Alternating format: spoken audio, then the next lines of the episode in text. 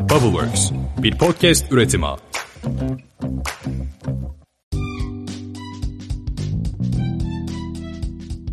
Merhabalar, Boşler'in 18. bölümüne hoş geldiniz. Ben Seha. Ben de Atakan. Hoş geldiniz tekrar arkadaşlar. Evet. En son bir söz vermiştik ama işte hayat bazen böyle şey yapıyor. O sözü tutmana engel oluyor. Ee, şu anda ev değiştirdik. Artık ön- daha önceden Gayrettepe'deydik. Şimdi artık Göztepe'deyiz. Ee, Kadıköy çocuğu olduk artık. ee, buralara yol düşen arkadaşları bekleriz. İşte yaptık ne yapalım? Yani bunu şeyden Düzgün ritim tutturamadık maalesef olmadı. Ne diyeyim ki özür dileyim yani bir daha. Taşıma durumu falan filan olduğu E için. tabii yani kendimizce bahane denilebilecek şeyler var. Bunun bahane olmaması gerekiyor farkındayız. Doğru. Ne deseniz haklısınız. Ee, biraz yine bir ara vermiş gibi Çok olduk da bir bahanemiz yok ama bence. Bahane iki, mahane hafta, yok ya. iki haftalık değil mi ya? yani biraz ters gitti yani. Aynen olsun. Bundan sonra buradayız inşallah. Zaten konular da böyle birikmiş durumdaydı. Şansımıza da biz böyle bu kadar fazla pazarlama, şov yapamıyoruz ama bunu yapan çok iyi şirketler var. Tabii canım. Hem de dünya devi. O zaman bölümümüze geçelim ve bu konuyu konuşalım. Evet. Şu anda burada müzik giriyor falan filan işte. evet bu hafta Apple'ın bir şovu oldu. iPhone 11 lansmanını yaptılar. Biz daha önceki bölümlerimizde de e, developer konferansı anlatmıştık. O kısımda daha çok şey vardı elimizde veri vardı. Evet. Çok daha fazla böyle yenilik diyebileceğimiz en azından. Yine o konferans havasını eleştirmiştik böyle bir konser havasında. Aynen öyle. Bağıran, çığıran insanlar vardı. Konser de değil yani. Futbol maçı gibi. Evet. Taraftar var yani izleyiciler arasında ciddi şekilde. Burada da yine aynı şekilde bir durum vardı. Apple e, iPhone 11'i, iPhone 11 Pro'yu ve iPhone 11 Pro Max'i tanıttı. Evet. Yani büyük oranda beklentileri karşılamadı diyebiliriz. Güzel şeyleri ufak tefek de olsa var. Ee, ama genel açıdan baktığın zaman anormal böyle bir teknolojik gelişim, işte insanlığın faydası ya da işte Apple'ın en gündem konularından birisi olan ta Steve Jobs'ın oluşturmuş olduğu ekolden gelen tasarımsal odaklılık üstüne aman aman şeyler ortada yoktu. Diğer ürünleriyle ilgili de çok fazla bir şey açıkçası yoktu. Bir herhalde şey Apple Watch'la ilgili Evet. Yine birazcık daha bir eklentiler var diyebiliriz ama her zamanki gibi pazarlaması ve şovuna aşırı derecede güvenen herhalde şey var diye düşünüyorum ya mühendis ekibinden daha çok reklam ekibi çalışıyor. sıra. Kesinlikle. Yani ya da şey mi acaba teknoloji daha fazla üretilemeyecek hale mi geldi telefonda? Bak telefon için diyorum. Başka alanlarda üretilir de Vallahi hiç sanmıyorum ya. yani ne yapabilir ki? Bence tamamen telefonun şekli değişebilir ne bileyim ben vücuda entegre bir şeyler çıkabilir. Şu an hiç ismini konuşmadığımız bir alet çıkabilir. Olabilir yani. Şimdi bak çok çarpıcı bir açıklama yapayım o zaman sana. Zaten şu anda teknolojiler var yani. Ama piyasaya sunmuyor. değil mi? Önüm, yani Ya şimdi önümüzdeki 10 seneye ne sunacakları belli de ben şimdi bunu burada söylemeyeyim. Neyse olay olmasın. Tamam mı? olay olmasın. ya burada e, kısaca ne yaptıklarını da bir e, ufak da olsa anlatayım. Gerçekten içerideki yazılımsal tarafla ilgili çok fazla bir değişiklik yok. Zaten bu direkt telefon tanıtımı. Sadece iPhone 11 Pro ve Pro Max'te arkada 3 tane kamera var. iPhone 11'de işte e, biraz daha e, ucuz bir model olarak onu, onu göstermişler. Onda da 2 tane kamera var. Bu işte neyi sağlıyor? E, ya şu anda zaten günümüzde çok ciddi bir video e, olayı var. İnsanlar Evet. e, dışarıda işte vlog çekiyor. YouTuber'lar var. Instagram'ırlar var. TikTok diye bir uygulama var. İnanılmaz böyle bizim hedef kitlesinde değiliz ama orada işte milyarlarca kullanıcı var. Tabii ki. Ya bu video olayı çok fazla büyüdüğü için şu anda Apple videoda yani köklü değişiklikler yapmaya çalışıyor anladığım kadarıyla ama yine şeyin gerisinde. Android, Android tarafının gerisinde. Zaten onlarda bu vardı. Biraz daha yetişmeye çalıştığı gibi bir durum oldu ama bunu yine süper bir şekilde pazarladılar. Ne mesela bu özellikler? Ultra geniş açılı gösterim var. O kameralarda 3 kamera sayesinde gece modu özelliği var. Dediğim gibi işte sinematik video çekebiliyorsun. Bunu bu tarz video içerik üreten insanların kullanabileceği özellikler eklemişler. Hatta geçen bu konuyla ilgili de Vine'in eski kurucusu Dom Hoffman ismini doğru söylemişimdir umarım. O mesela bir tweet attı. Şimdi yeni bir uygulama yapıyorlar Byte diye. Yaklaşık bir 5-6 aydır. Bunları takip ediyorum. Şu anda beta'dalar. Test yapıyorlar. O mesela yani video özelliklerinin bu kadar gelişmiş olması bizim gibi uygulamalar için çok iyi oldu diyor. Tamam herkes kendi faydasına olan kısmı alıyor. Ama bu kadardı. Evet. Apple'ın yenilikleri. Hatta onlar için bile kısa vadede faydalı olacağını düşünmüyorum açıkçası. Yani e, şimdi kaç kişi alacak demeyeyim. Adamlar geçen sene dün baktık hatta 260 milyon tane foto şey satmışlar. iPhone. iPhone satmışlar yani. E, satıyorlar yani. Adamlar onu tartışmıyorum da. Kaç kişi işte o sürümlere gelecek, e, tam olarak o teknolojiye gelecek hedef kitledir falan filan birazcık şeyli. Ama uzun vadede muhakkak katkı sağlayacaktır. Yani Kesinlikle. tabii eleştiriyoruz, şey yapıyoruz ama bir yandan da bu adamların Apple olduğunu da unutmamak gerekiyor. Çok fazla sert eleştiriler var. Yani sonuçta pazar araştırmasını tahminim dünya üzerinde yapan en iyi şirketlerden açık Evet. ara bir tanesidir. ilk üçteler işte dünya bazında. Ama yine de Webrazi'nin yaptığı gibi tamam mı? ya da başka böyle haber portallarında da e, görüyoruz. Sırf böyle clickbait, direkt tak diye şey almak için, o yazıyı gören kişiyi hemen içeri çekmek için neydi ya çok şey bir başlık vardı orada. iPhone 11 artık bildiğiniz gibi değil. Başlık Gibi gibi. aynen böyle başlıklara da gerek yok. Şimdi bu habercilik değil yani. Değil mi? E, yazık oluyor. Ya böyle vay diye giriyorsun e, oranın içine. Halbuki işte Sonra kamera kız. kamera şeyi var. Arkadaki 3 tane kamerayla ilgili de böyle internette çok fazla böyle işte memes deniyor ona Türkçesi gif de değil de işte komik fotoğraf gibi şeyler paylaşılıyor böyle. Telefonun arkasına takan şey yapmışlar. 3 tane kamera var ya. Bütün arkasını rende gibi kaplamışlar falan. İşte iPhone 21 mesela. Çok fazla böyle dalga geçilme durumu var onunla ilgili. Bizde de şey e, polyanlacılık olduğu için iPhone 11 bir şey tanıttıysa en iyisi odur deyip hiç böyle sorgulamadan Aynen. bunu işte haber yapıp ortalama bir e, bilgi akışı sağlanıyor. Halbuki bunun içindeki teknolojilere bakmak lazım. Geçen yıldan e, bu yıla nasıl bir Bir tane şey oldu? vardı yalnız. Bir Pardon. Ee, olur canım insanlık hali. Kamera şeye doğru, mikrofona doğru öksürmen hiçbir problem olduğunu zannetmiyorum. Kul- şu an dil, kulakları şey olmamış, parçalanmamıştır yani.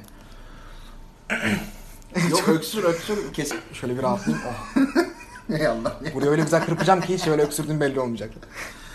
Ee, şarjla ilgili bir artısı var galiba değil mi? Evet. Artı işte daha hızlı şarj ediyormuş. Artı bir saat daha uzun gidiyormuş şarjı.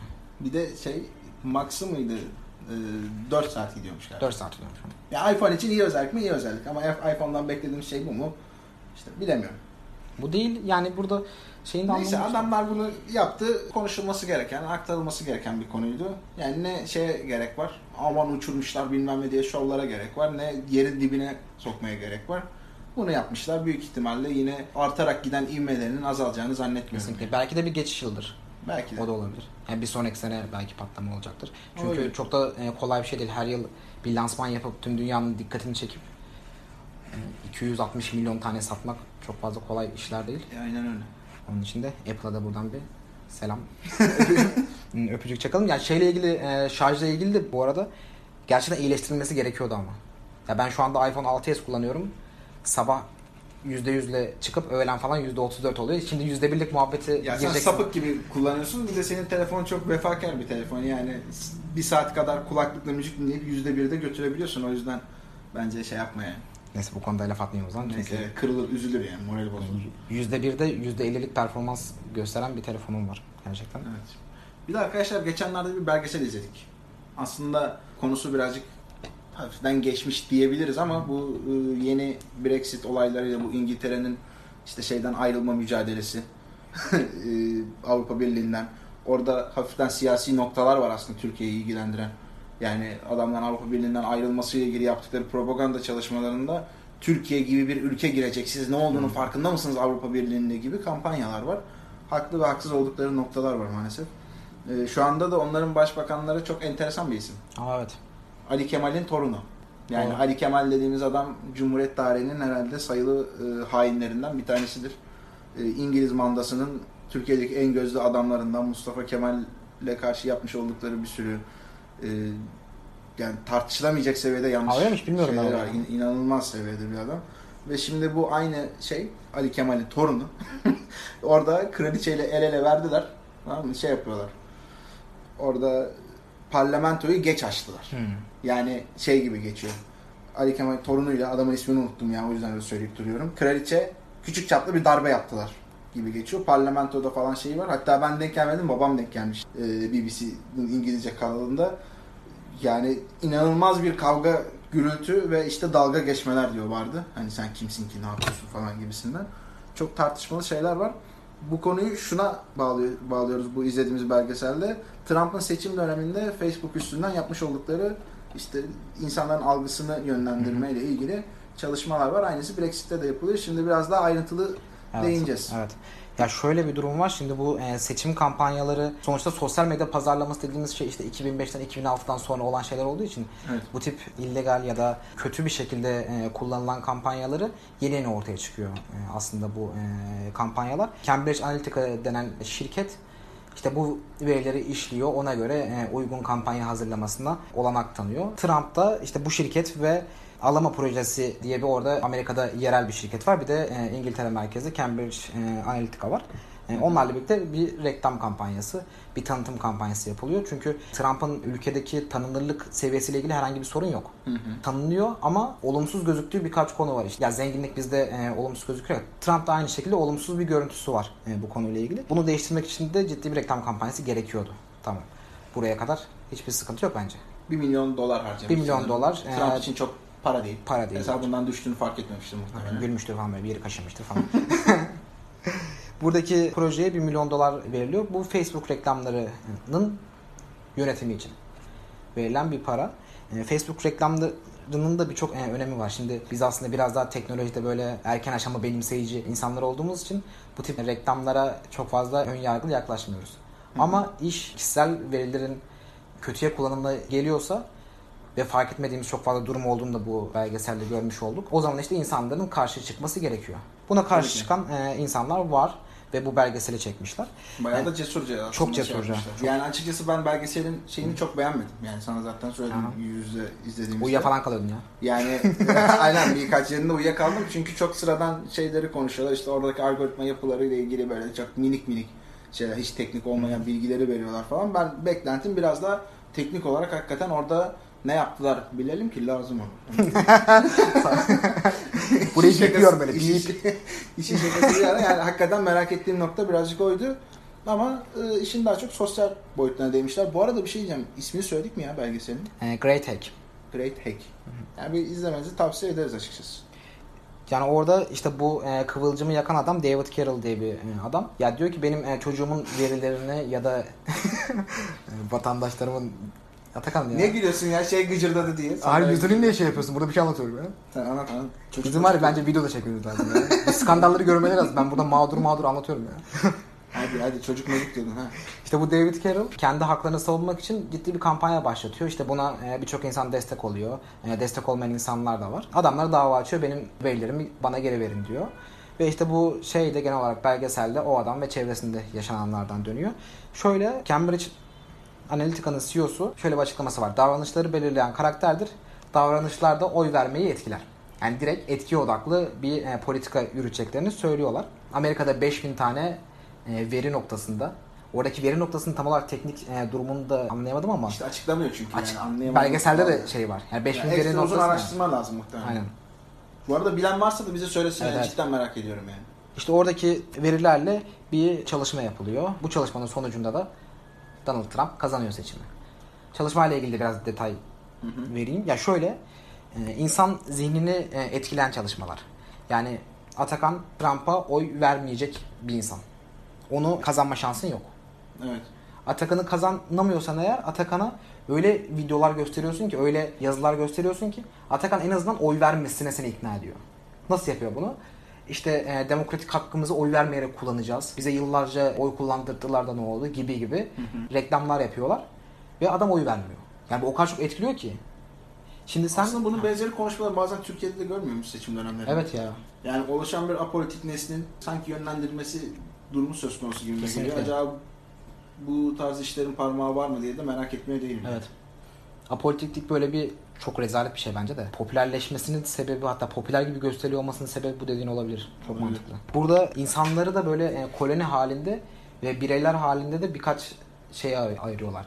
Sen umutsuz vakasın. Dediğim gibi etkiliyorsun insanları. Ya da ikna edilebilir bir insansın. Hı hı. İkna edebilirsen işte sana Trump'ı mükemmel bir insan olarak reklamlarda gösteriyorlar. Şimdi bu reklam e, olarak yapıldığında hiçbir sorun yok demiştik. Ama burada aslında yaptıkları şey şu. Facebook'ta bütün dataları alıyorlar. Kişi kişi data alıyorlar. O şey hatırlıyor musun? E, Biz insanları e, kişisel verilerine e, erişirken onları koloni halinde Evet, evet. hareketlerini inceliyoruz diyoruz ve öyle yapıyoruz. Ama burada bireysel olarak bir inceleme olduğu için tamamıyla e, insan haklarına da aykırı bir durum var. Böyle insanları 100 bin kişinin verisini Bak 100 bin e, küçük bir rakam olarak gözükebilir ama e, Amerika'nın siyasi e, Olarak işte küçük bir rakam olarak gözükmüyor. Biz daha Haziran'da yaşadık işte bu seçimlerde gördük yani. 13 binin etkisini Evet, biliyoruz. 100 bin bizim için büyük rakam. Büyük rakam. Ya buradaki 100 bin kişilik veriyi de şöyle alıyorlar. Facebook'un bir uygulaması var. Ee, insanlar bunu kullanan bir insan varsa ve onun 300 tane arkadaşı varsa 300 tane arkadaşının verisine de ulaşıyor. Hı hı. Nasıl mesajlaşmışlar? Yani senin ikna edilebilir biri olduğunu mesajlarından anlıyorlar. Evet. Ya da bir posta attığın yorumdan anlıyorlar gibi hiç kullanılmaması gereken taktiklerle reklam yapmışlar. Bu belgeselde bunu anlatıyor. Yani daha fazla Evet. ne ekleyebilirim bilmiyorum. şey olarak sıkıntılı noktası hukuki olarak şu. Facebook bu şirkete diyor ki Cambridge Analytica'ya diyor ki bu verileri sil. Yani en azından Evet. Facebook bunu böyle söylediğini söylüyor. Cambridge Analytic- Analytica da diyor ki sildim. Ama işin aslı bir çıkıyor adamlar bunu silmemişler. Evet. Ee, ve sonradan işte Mark Zuckerberg'in bu hakim karşısındaki o terleyen çok popüler görüntüleri de e, tamamen bu sebepten dolayı kaynaklanıyor. Bunu niye doğru düzgün takip etmediniz, ne yaptınız, ne ettiniz, işin arkasında durmadınız, sisteminizi kötüye kullandırdınız ve bunu bilerek yaptınız. 30 Üstüne milyonu bir söyledin değil mi? sorgulama oluyor.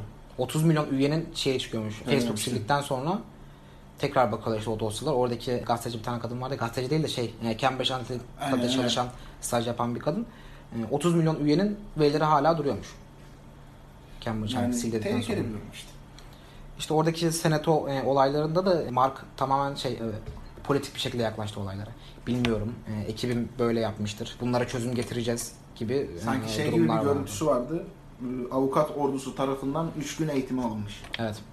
Ee, Bu tarz bir soruya böyle cevap vereceksin, buna böyle cevap vereceksin. Evet. işte bilmiyorum diyeceksin, pozitif konuşacaksın gibi e, bayağı bir yönlendirme almış gibi bir hali var Aynen yani görüntülerde. Hatta bu şeyde belgeselde bu e, bir tane David Carroll'dan bahsettik. Bir tane de e, Cambridge Analytica'da çalışan bir kadın vardı. Hı hı. Onlar Onu e, belgeseli yaptılar. izlerken şeyi pardon ya e, senatoda Mark'ın konuşmasını izlerken şey yapıyorlar böyle gülme krizine falan giriyorlar. Evet. Yani bu değil gerçekler bu değil e, gibi bir şey var. E, algıları var ama Amerika'da da şey sıkıntısı var işte. E, Mark orada bir ya Çin mi yapsın bu işleri bakın biz yapıyoruz gibi bir söz kullandığı anda da düşüyor yani senato. Notları düşüyor. Hemen öyle deme Mark'cığım. Ya bir dur. bir şeye Aynen. gidiyor iş. Biz seni seviyoruz gibi bir durum oluyor. Ya kısaca Gretek böyle bir şeydi. Yani çok önemli. Bizim verilerimizi insanlar kullanıyor. Şimdi verilerin kullanımı ile ilgili de çok fazla hem Türkiye'de KVKK hem de Avrupa'da çok ciddi çalışmalar var.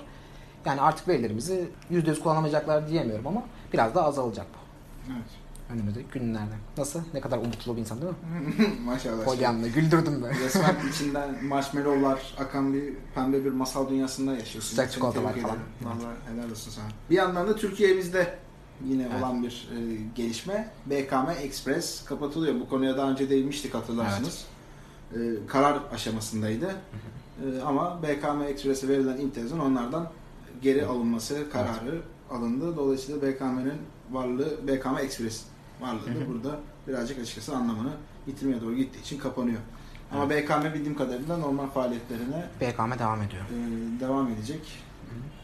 Ya işte Yani nasıl etkileri olacak sence? Sen Yani- daha hakim iyi, bayağı aktif kullanıyorsun yani. ya şöyle BKM'nin kısaca avantajlarını anlatayım. Ya şimdi BKM Express. BKM Express'in pardon. Bir cüzdan bu. Ödeme cüzdanı. İç- İçerisinde banka kartını da kredi kartını da tanımlayabildiğim bir cüzdan. Ee, kolaylığı ne? Daha dün başıma geldi. Kredi kartı borcumu ödeyeceğim. Saat işte 5.30. Ziraat'in mobil uygulamasından denedim. İşte şu anda mesai saatleri bilmem ne yapamadık.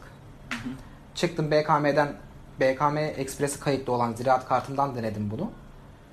Hemen parayı geçirdi ve hemen borcum sıfırlandı. Kredi kartı borcum. Yani burada bir e, bana kolaylık sağladı. Böyle bir avantajı var. İkinci av- avantajı da e-ticaret sitelerinde son ödeme aşamasına geldiğin zaman BKM'yi seçtiğinde yok kart numarasını gireyim, e, 15 haneli bilmem ne numarasını gir, şey yapayım gireyim, kart şifremi gireyim, CVV bilmem ne gireyim gibi bir derdi yok. Bu çok büyük bir avantaj. BKM burada yine kolaylık sağladı. Artı startuplara inanılmaz kolaylığı var. Ödeme altyapısı olarak startuplara çok fazla kolaylığı var. Orada zaten işte genelde Masterpass ile BKM ile çalışılıyor. BKM yani e, mesela bizim bir suda neredeyse hiç sorun yaşamadığımız bir ödeme sistemi. Yani e, insanlara genelde şey de diyoruz. E, BKM'den de deneyin diyoruz. Başarılı oluyorlar gibi durumlar var. BKM'nin böyle de bir avantajı var. Yani burada startup dostu bu e, kurumun bu şekilde e, kapatılması bizi üzdü ama e, yani buradaki muafiyet çok böyle şey verilmesi gereken bir muafiyetti ama şu anda alınıyor. Yapacak bir şey var mı? Yapacak bir şey yok. şu an için. Yani süreci takip ediyoruz ama maalesef şu anda yapacak bir şey yok ve aslında bu tip insanların e, ekosistemi bilen insanların bu şekilde devam etmesini de sağlayacak olması güzel oldu. Yani başka bir alanda belki devam edecek. Yani belki e, BKM kendi içinde farklı ürünler yapacak. E, ekosisteme çok fazla uyum sağlayacak bir. sen şu an ne yapıyorsun ya? ya ben şu an kayıtlı ilgili bir şey yapıyorum. Bir dakika sen devam tamam ben de, ya ben o zaman şu an içimi döküyorum ya. Dök dök. Tamam. Ya işte burada BKM'deki o tecrübeli startuplarla çalışan e, tecrübeli insanların ekosistemi her zaman daha fazla ileriye götürmek isteyen insanların başka alanlarda yeni işler yapacağını düşünüyorum. Onun için de çok mutluyum ve şanslı hissediyorum ekosistem adına bu tip, Aynen öyle. bu tip toplulukların olması. Az önce yani az önce derken bundan herhalde 1-2 saat önce gibi e, BKM'nin CEO'su Soner Canko'nun bir yazısını okudum. Hemen de oradan işte kendisinin de iznini alaraktan diyeyim. Net bir cevap almadık ama paylaşımı beğendi herhalde anladığım kadarıyla olumlu bir Göz e, yaklaşımı var. Orada bahsettiği bir şey vardı ve genel olarak yazılarını da şiddetle takip etmenizi Evet. tavsiye ettiğim e, değerli kişilerden bir tanesi. Orada şöyle yeni bir kavram vardı. Rekaberlik. Rekaberlik. Ben daha önce duymamıştım. Sen duymuş muydun? Ya e, Sanki İngilizcesini bir iki duymuştum. yerden... Ne İngilizcesi Türkçe- tamam. Cooperation. Yani cooperation. Ama kafamda hiç rekaberlikle çevirmiyordum onu. Ha tamam şey. Rekabet ediyorsun ama Competition'la cooperation'ın birleşimi enteresan bir şey Güzel bir yapmışlar, kelime kelime yapmışlar. Türkçe'ye çevrilmesi de şey olmuş. Fena olmamış yani. Normalde sevmem böyle şeyler ama bu fena değil yani. Yok yok güzel. Ben ilk gördüğümde yanlış yazmışlar herhalde değil. Sana bir şey söyleyeyim? Ben uzun süre rekabetlik diye okudum. Lan diyorum rekabetlik, rekabetlik. Allah Allah, Allah Allah. Sonra sonlara doğru gördüm. Ha rekaberlik. Israrla yapıldığı için. Bayağı şey yapılmış. Muhtemelen tahmin edeyim. Öngörülmüş yani herhalde. Ama çok güzel bir kelime. Bu yazıyı okuduktan sonra şöyle düşün. İşin açığı biraz canım sıkılmıştı yani bu BKM Express'in kapatılıyor olmasına. Soner Canko'nun bu yazısıyla şöyle yeniden düşünmeye başladım. Ya tamam bu işi yapan kişiler tamam mı? yeniden bu ekosisteme katkı sağlamaya devam edecekler. Halen daha bizimle beraberler. Hala e, bizlere yol gösterecekler. Önümüzü açacaklar. Bu bir yol ve bu yolu yürümeye devam edecekler. Bunu görmek açıkçası hakikaten mutlu etti. Rekaberlik bizim hoşumuza gitti. Çok kısaca e, söyleyeyim. Rekabet halinde olan iki tane şirketin e, kendi çıkarları doğrultusunda bir araya gelip icabı halinde de ortak çalışabilmeleri. Aslında BKM'nin genel yapısında oluşturan e, şey bu. E, Yazıyı okursunuz zaten. Okumanızı Alta bırakırım ben yazıyı. ederiz. Aynen. E, Gayet güzel. E, Şirket kurma yolunda olan ya da hali hazırda bir şirkette e, çalışan kişilerin gerçekten işine yarayabilecek Kesinlikle. olduğunu düşünüyorum Kesinlikle. yani. Özellikle güncel e, sistemlere, tamam mı? dünyanın gittiği noktalara odaklanmış şirketlerde çalışıyorsanız daha çok böyle geleneksel formatlardan ziyade bu kavramın gerçekten faydalı olacağını düşünüyorum. Ben de bu konuyla ilgili daha fazla yazı okuyup net bir Kesinlikle. şekilde Kesinlikle. öğreneceğim yani. Yani burada e, insanların düşünce yapısını e, olumlu yönde değiştiren bir yazıydı e, bence. Ve çok da fazla alışık olunan bir durum değil. Rekabet eden bir insana işte bilgimi vermeyeyim, şey yapmayayım dersin ama e, BKM bütün bankaları toplayan, hatta bankaların beraber kurduğu bir e, oluşum olduğu için Aynen. duyduğun zaman ne kadar garip değil mi? Niye öyle bir şey yapıyorlar dersin ama biz onun için e, Türkiye'deki fintech e, hatta bankacılık, e, dijital bankacılık onun için dünyada hatır sayılır bir yerde.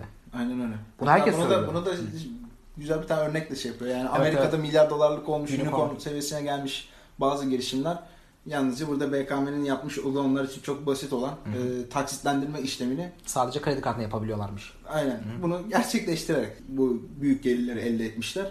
Bunu görünce gülümsüyorum falan Kesinlikle. diyor. Gayet haklı yani. Kesinlikle yani buradaki Türkiye'deki fintech alanında e, gelişmeler biraz da bu rekaberlikten geldiğini görmüş oluyoruz. Biz Evet. belki de farkında değiliz. Yani bu internetten bir yere para göndermek ya bunlar e, Avrupa'da yok. Yani hala senet kağıtla gidiyorsun. Bir yerden imza atıyorsun. Böyle e, garip garip şeyler var. Rekaberliğin somut bir örneği. Başarılı olduk mu? Olduk. Bu konuda olduk Evet. diyebiliriz. İnşallah e, güzel işler olur diyelim. İnşallah diyelim? kelebek etkisi diğer taraflara da bu İnşallah. yansır. Diğer alanlarda yansır. Yani bu sene sırf 3 tane e, fintech exit oldu. Evet. Bunların tabii ki etkisi var. Evet. İnsanlar hep birbirleriyle anlaşma şey halindeler yani. Doğru İletişim kontakları halindeler. kurarsan Kesinlikle. demek ki doğru iletişim kurarsan rekabet ettiğin Kesinlikle. insanla bile e, ciddi güzel işler ortaya koyabiliyorsun değil mi? Kesinlikle. Ciddi öğreneceğimiz şeyler var birbirimizden. E, biz yine bu biliyorsunuz artık sona geldik değil mi? Unuttuğumuz Sonra- bir şey var mı? Unuttuğumuz bir şey yok. Unuttuğumuz bir şey yok. Gönlüm rahat, içim ferah.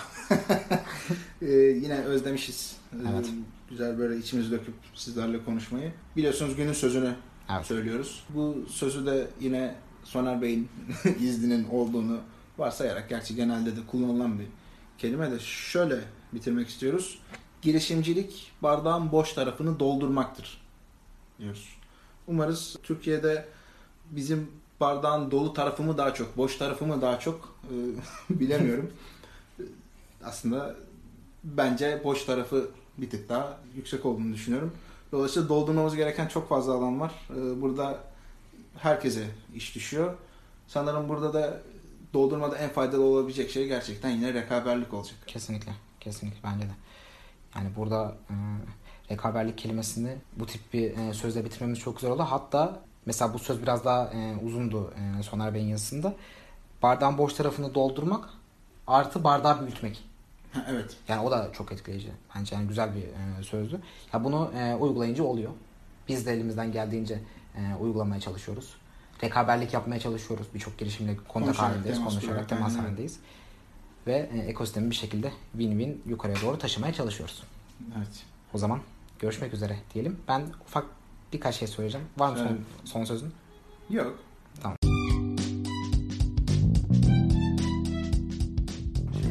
Ben Boş İşler'i dinlediğiniz için öncelikle teşekkür ediyorum. Buraya kadar geldiniz. Ee, Podcast Boş İşler'in Instagram ve Twitter hesaplarından takip edip yorumlarda bulunabilirsiniz.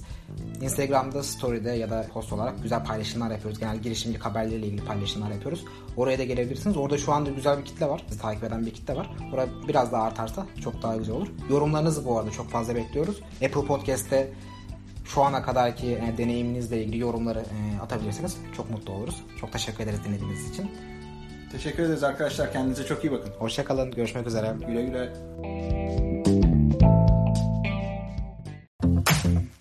Bubbleworks bir podcast üretimi.